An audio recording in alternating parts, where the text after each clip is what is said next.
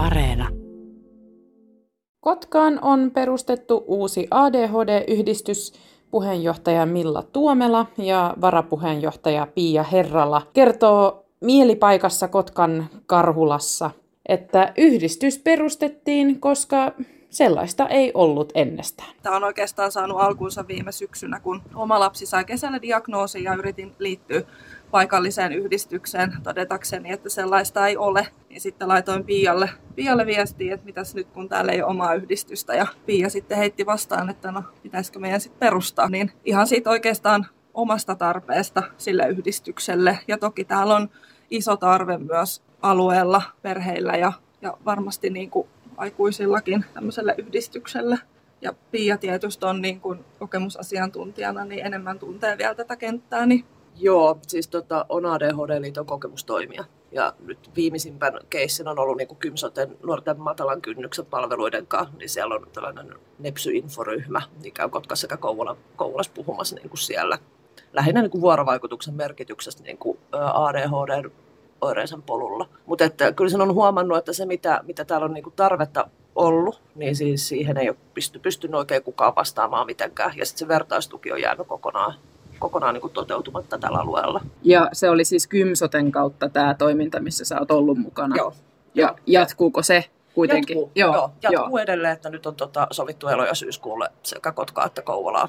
Että ö, diagnosointi on tosi paljon siirtynyt niin kuin nuorten kohdalla sinne nuorten matalaan kynnykseen. Ja sitten siellä, kun ne sen diagnoosin saa, niin niin sitten he käytetään tällaisen Nepsy-inforyhmän läpi vanhempineen ja sitten siellä pohditaan kaikki, että mitä se sitten tarkoittaa ja mitä haasteita mahtaa edessä olla. Ja onko siinä vaiheessa sitten, niin kuin, että joo, meillä on muuten Kotkassa tämmöinen yhdistys? Joo, kyllä. Joo, sitä on jo markkinoitu silloin, kun me ollaan niin kuin, tavallaan keväällä rekisteröidytty. Ja itse tota, silloin, kun oma lapsi on saanut tämän diagnoosin, niin on tajunnut, että tavallaan sitten jää aika yksin perheenä. Et toki kunnalliset puolet saa ne tietyt tuet ja, ja esimerkiksi sen diagnoosin, mutta meilläkään lapselle ei ole lääkitystä, niin meillä ei esimerkiksi ole mitään säännöllisiä käyntejä minnekään kunnalliselle puolelle, niin, niin kyllä niin kuin hirveän helposti jää yksin sen asian kanssa, että kaipaa sitä, että pääsee muiden keskustelemaan, ketkä on siinä samassa tilanteessa, jakaa niitä hyviä kokemuksia ja toki niitä sit huonoikin kokemuksia. On siellä paljon sellaisia asioita, että, että joku toinen ihminen kun kertoo niin kuin siitä arjesta ja niistä haasteista, niin ymmärtää, että aa siis okei, okay, niin että toikin asia liittyy tähän ADHD, eikä tämä vaan joku meidän perheen niin kuin juttu, mikä ollaan niin kuin tuskailtu tässä kuukausitolkulla. Minkälaisista jutuista me siis puhutaan, kun puhutaan, että okei, että et on ADHD, voi olla lapsilla, voi olla aikuisilla, niin, niin miltä se näyttää? No, minä nyt voin omasta puolestani sanoa, että, että meidän perheessä ainakin varmaan yksi suurimpia ongelmia on siis oman toiminnan ohjauksen niin kuin vaikeudet ja sitten tällainen vireystason säätelyn haasteet. Eli tytöillä se tarkoittaa just sitä, että on vähän omissa maailmoissa, että koulussakin niin kuin, he eivät ole vilkkaat pälpättäjiä siellä, vaan he ovat vaan niin jossain omassa haavekuplassaan siellä. Ja sitten no, oman toiminnan ohjaus on just sitä, että siivoaminen ja kaikki tällaiset arkiset askareet, niin ne saattaa hieman venähtää. Että joku moppiämpäri voi olla siinä nurkas viikon ihan kevyesti, eikä se itseään häiritse. Ja toisaalta ne on sellaisia asioita, mitkä pitäisi oppia antaa itselleen anteeksi. Mutta jotenkin ulkopuoliset ihmiset niin kuvittelee, että se on sitten ihan äärimmäistä vilkkautta ja säheltämistä ja höpöttämistä, ja vaikka se loppujen lopuksi on kaikkea aivan muuta. Joo, tyypillisesti ihmisillä on ehkä se kuva siitä semmoisesta hyvin vilkkaasta pojasta, joka juoksee ja on, niin tekee paljon, mutta että omakin kokemus on hyvin erilainen. Että meilläkin on poika, jolla sitten liittyy esimerkiksi erilaisia aisti yli aliherkkyyksiä, pientä motorista haastetta, niin se, on, se, se ei niin kuin istu siihen semmoiseen ADHD-kuvaan, mitä ihmisillä yleensä on, että, että meilläkin siihen kuuluu paljon semmoista arkuutta ja, ja semmoista niin kuin her, herkkyyttäkin, mitä pojille ei ehkä yleensä ihan niin kuin ylipäätään hyvä, hyväksytä ja haluta nähdä. Että paljon semmoista tapaturma-alttiutta, että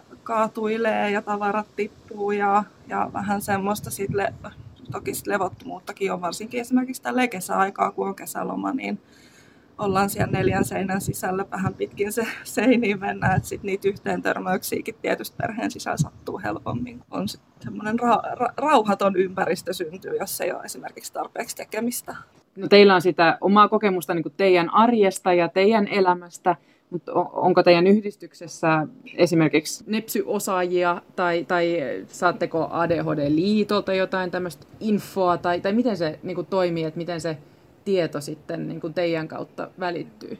Joo, eli tosiaan siis me toimitaan ADHD-liiton alaisena ja, ja sieltä saa, saa yhdistykset kuin myös yksityishenkilöt tukea, että, että ADHD-liitolla on ihan tämmöistä puhelinchattineuvontaa. Mutta joo, toki tietysti ne omat kokemukset. Yhdistyksessä meillä pääasiallisesti on sellaisia henkilöitä, kello on joku oma niin kuin henkilökohtainen suhde, että on itsellään tai jollain läheisellä ADHD, mutta toki meillä on myös niitä nepsyosaajia, kuten esimerkiksi Pia tässä vieressä, että ketkä on sitten ehkä sen oman tilanteen kautta hakeutunut sitten semmoiseen toimintaan tai työhön.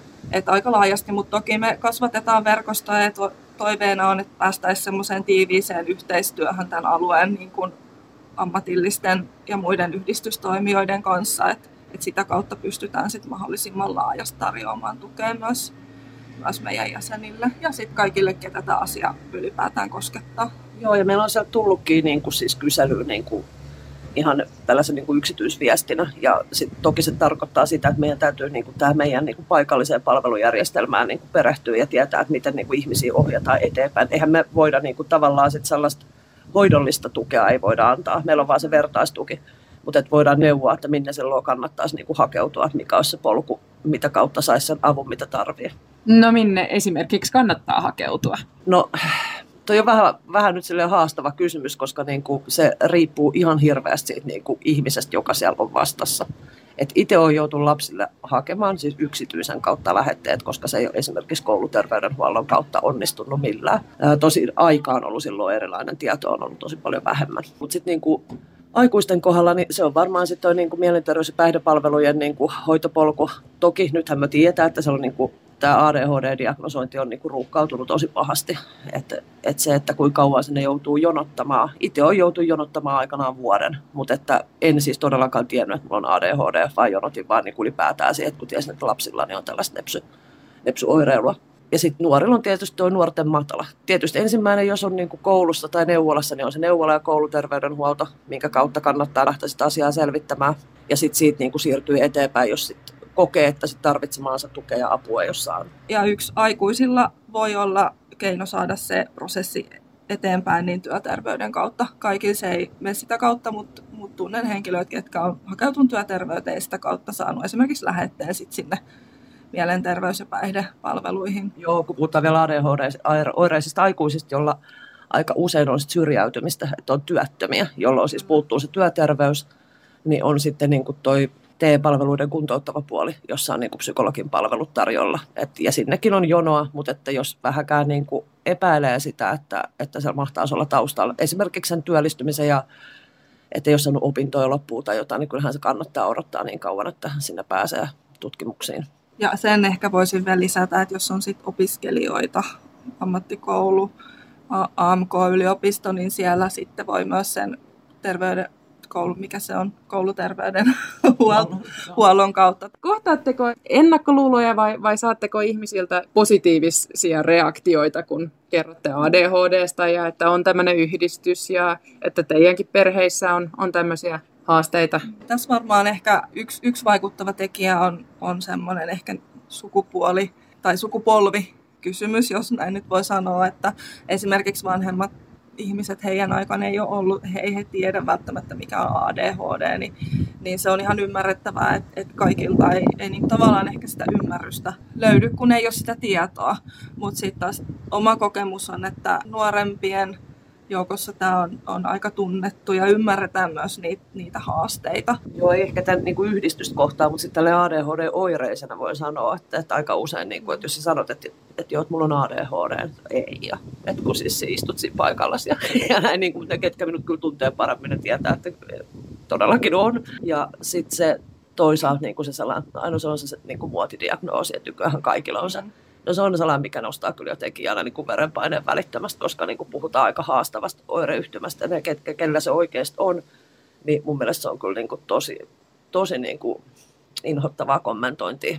Mistä sekin sitten tulee? Onko se, kun tietoisuus lisääntyy niin, ja diagnoosien määrä lisääntyy, niin, niin sitten ajatellaan, että tämä on tämmöinen muoti-ilmiö? Me ollaan mietitty tulee. tätä ADHD-liitolla joskus, että minkä takia niin kuin, diagnooseja on tänä päivänä niin kuin enemmän ja ollaan päädytty siihen, että yhteiskuntarakenne on muuttunut niin paljon. Että aikaisemmin kun ollaan tehty pelkästään töitä, niin siis se on tavallaan sopinut ADHD-oireiselle, että koko ajan on sitten toimintaa. Mutta nyt kun me istutaan pitkään koulussa, pitää kouluttautua ja keskittyä ja olla paikallaan, niin se ei enää olekaan niin helppoa.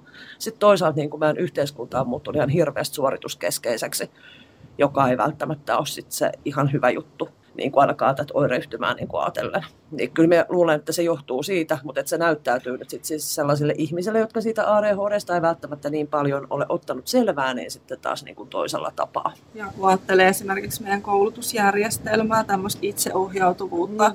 jonka niin kuin vaatimukset on kasvanut hirveän paljon viime vuosina. Ja toki sitten itse ajattelen, että se, niin kun jaetaan sitä tietoa, niin se myös lisää sitä ymmärrystä. Että se on myös meidän yhdistyksen yksi keskeinen tavoite, jakaa sitä tietoa ja helpottaa myös sitä kautta sitä ADHD-oireisten arkea. No jos te jaatte jonkun niksin tähän ytimekkäästi jollekin, joka ehkä kamppailee tällaisten asioiden kanssa, niin onko teidän perheessä huomattu jotain semmoista, että tämä toimii, että tämä, on niinku hyvä, että silloin kun lähtee kierrokset päälle tai lähtee kierrokset alaspäin, niin... Miten puhun niinku siis sen dialogisen vuorovaikutuksen puolesta, jotenkin se on se tavallaan se ymmärrys itseään ja toista ihmistä kohtaan. Että tota, kukaan ei niinku ilkeyttää lähde niinku kierroksille tai sitten lähde kierroksille alas, että se, se niinku yleensä kertoo siitä vireystason niinku vaihtelusta ja siitä, että, että se oireinen yrittää pitää sitten jollain tavalla yllä. Niin sellainen molemminpuolinen ymmärrys ja se, että ei aina pitää, pitäisi olla niin kuin tuomitsemassa tai arvostelemassa jonkun toisen ihmisen tapaa elää ja olla. Ja, ja toki jokaisen tilanne on ihan erilainen niin perheessä kuin niin kuin yksilönä, että tietysti mikä toisella toimii, niin se ei välttämättä toimi toisella ollenkaan, mutta yhteisymmärrys ja ainakin meillä esimerkiksi perheessä se, että ääneen, ääneen sanotaan, että jos joku nyt ärsyttää tai, mm. tai jos tarvii sitä omaa tilaa, niin meidän perheessä on ihan ok sit ottaa se niin. oma tila, koska se on välillä semmoista hälyä ja kaaosta. Niin. Ja sitten tavallaan tietää, että, että jos me sanotaan tämän asian, että minusta tuntuu nyt täältä ja mulla on nyt tämän asian kanssa haasteita, että se toinen ihminen myös ymmärtää sen. Ja moni kokee, että semmoinen kalenterointi on, varsinkin jos on sitä vaikeutta tarttua niihin asioihin, niin mm. kun se on laitettu siihen päivään tiettyyn kellon aikaan, niin sit siihen on helpompi sit ryhtyä siihen tekemiseen. On tylylistat on aika lailla myöskin niin kuin nepsyvalmentajien vahva vinkki ollut ja kyllä niillä on aika, aika iso merkitys. Milla Tuomela ja Pia Herrala sanovat, että ADHD-toiminnassa mukana ovat yleensä perheiden äidit, eivätkä isät. Oma kokemus on se, että esimerkiksi on ollut tämmöisessä Kymsuten järjestämässä val- valmennusryhmässä, niin siellä ei ollut yhtään yksinäistä isiä, siellä oli monta yksinäistä äitiä ja sitten oli niitä äidin mukana tulleita miehiä oli pari.